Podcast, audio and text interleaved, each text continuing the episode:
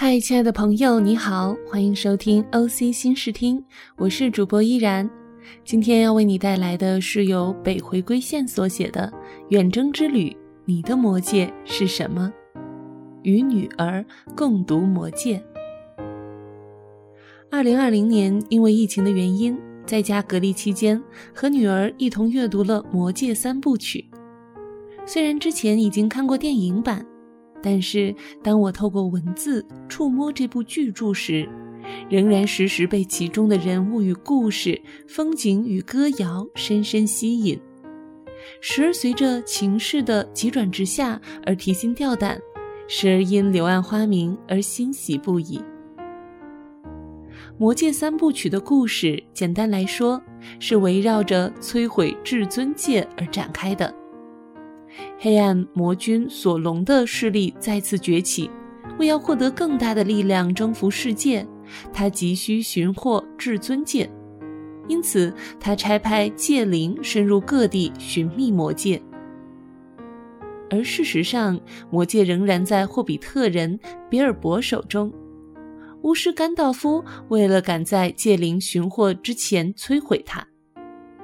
因为魔戒无法通过其他方式毁掉，只能在火焰之山的烈焰中才能被销毁。经过各方代表共同商议，在精灵的幽谷中成立了摧毁魔戒的远征队。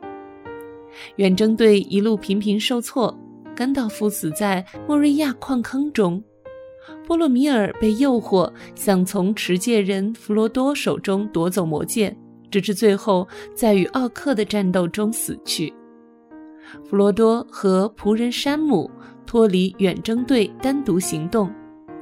自我放逐的人王阿拉贡、矮子王子吉姆利和精灵王子莱格拉斯去拯救被奥克所掳走的霍比特人梅里和皮平。在这个过程中，阿拉贡一行参与保护罗汉和刚铎两国的战斗，最后带领人类所剩无几的军队攻打索隆的大本营。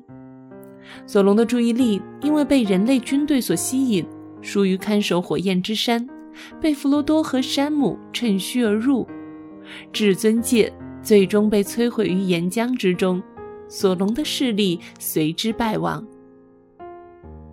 在上古之年，索隆曾利用对知识的渴切，将艾瑞吉安的精灵工匠带入圈套之中。当时索隆还没有显露出邪恶，因此精灵工匠接受了他的请求，工艺大为精进。而索隆在此过程中偷偷学会了他们一切的秘技，并且在火焰之山秘密铸造了至尊戒。这枚戒指是索隆的法宝，其中充满了他一切的恶毒和力量。戒指上刻着“统御于众，魔戒至尊，网罗于众”。魔界至尊，禁锢于众；魔界至尊。索隆获得他的至尊戒之后，就可以控制其他威力巨大的众戒：人类九戒，矮人七戒，精灵三界，并且洞悉和统御众界的佩戴者。所以，当索隆企图东山再起时，他便继续寻找魔戒，让他助自己一臂之力。而如果索隆的阴谋得逞，那么整个世界可能都将被黑暗吞噬。除此之外，至尊戒还能够加持持戒者原有的优点和长处，比如一位勇士获得魔戒的帮助，他的勇气和武力将会得到极大提升，因而更加容易借着戒指实现他的梦想或企图。在埃尔隆德的会议上，波洛米尔曾提出使用至尊戒作为人类的武器去对抗索隆，就是基于这个事实。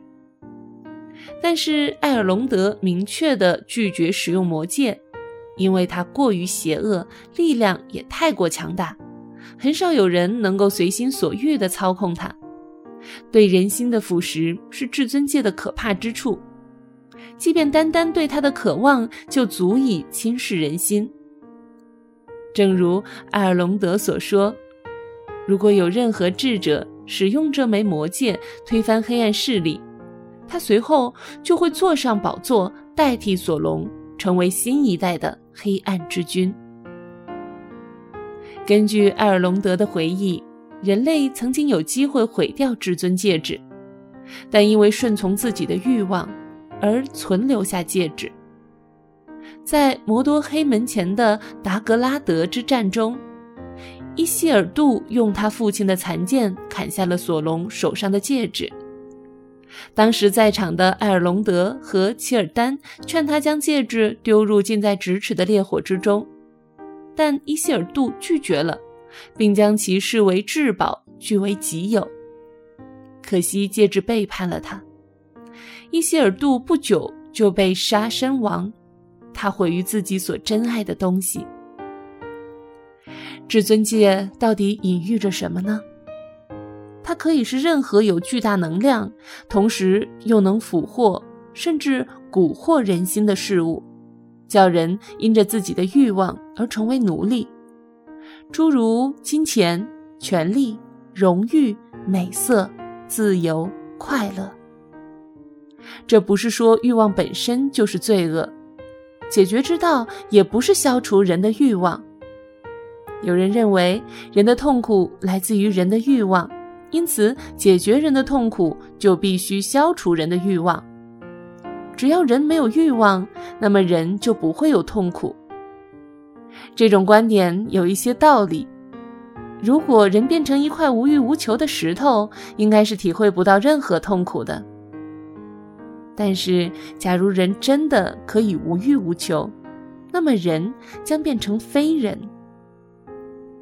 人生存于这个地球，并不是孤岛，而需要依赖于外在之物。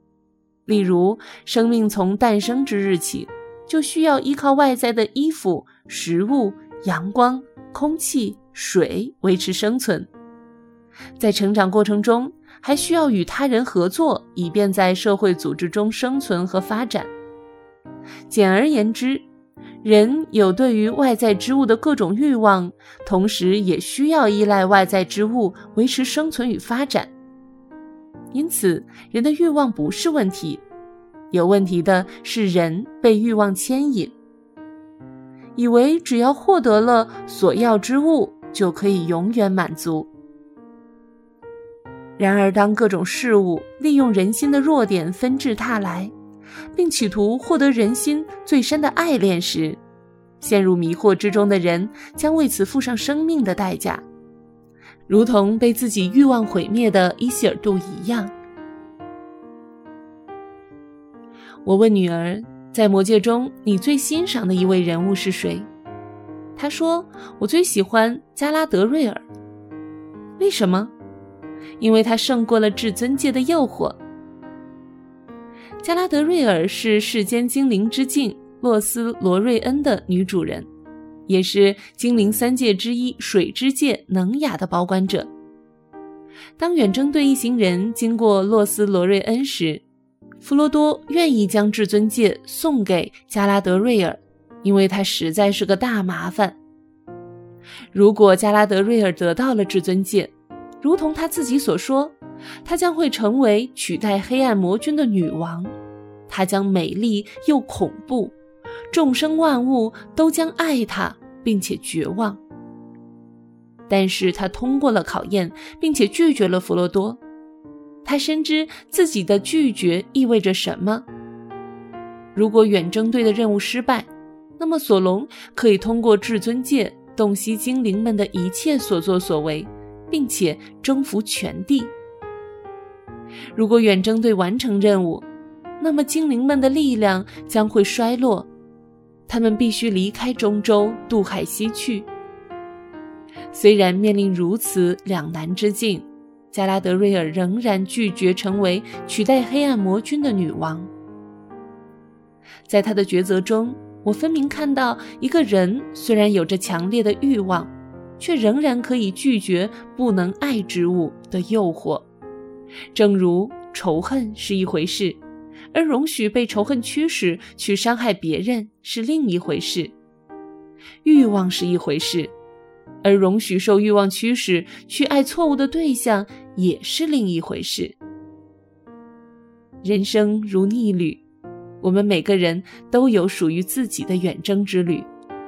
同时，人心不会完全处在无欲无求的状态中，他总是对外有所欲求，他总是依赖于自己之外的某些东西。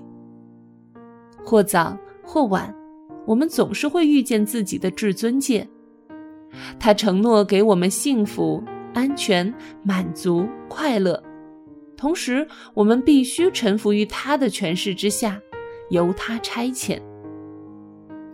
抉择时刻，我们可能是第二个加拉德瑞尔，也有可能是第二个伊希尔杜。愿我们时时警醒，永远提防自己内心的幽暗，直至胜过考验，迎来渡海西去之日。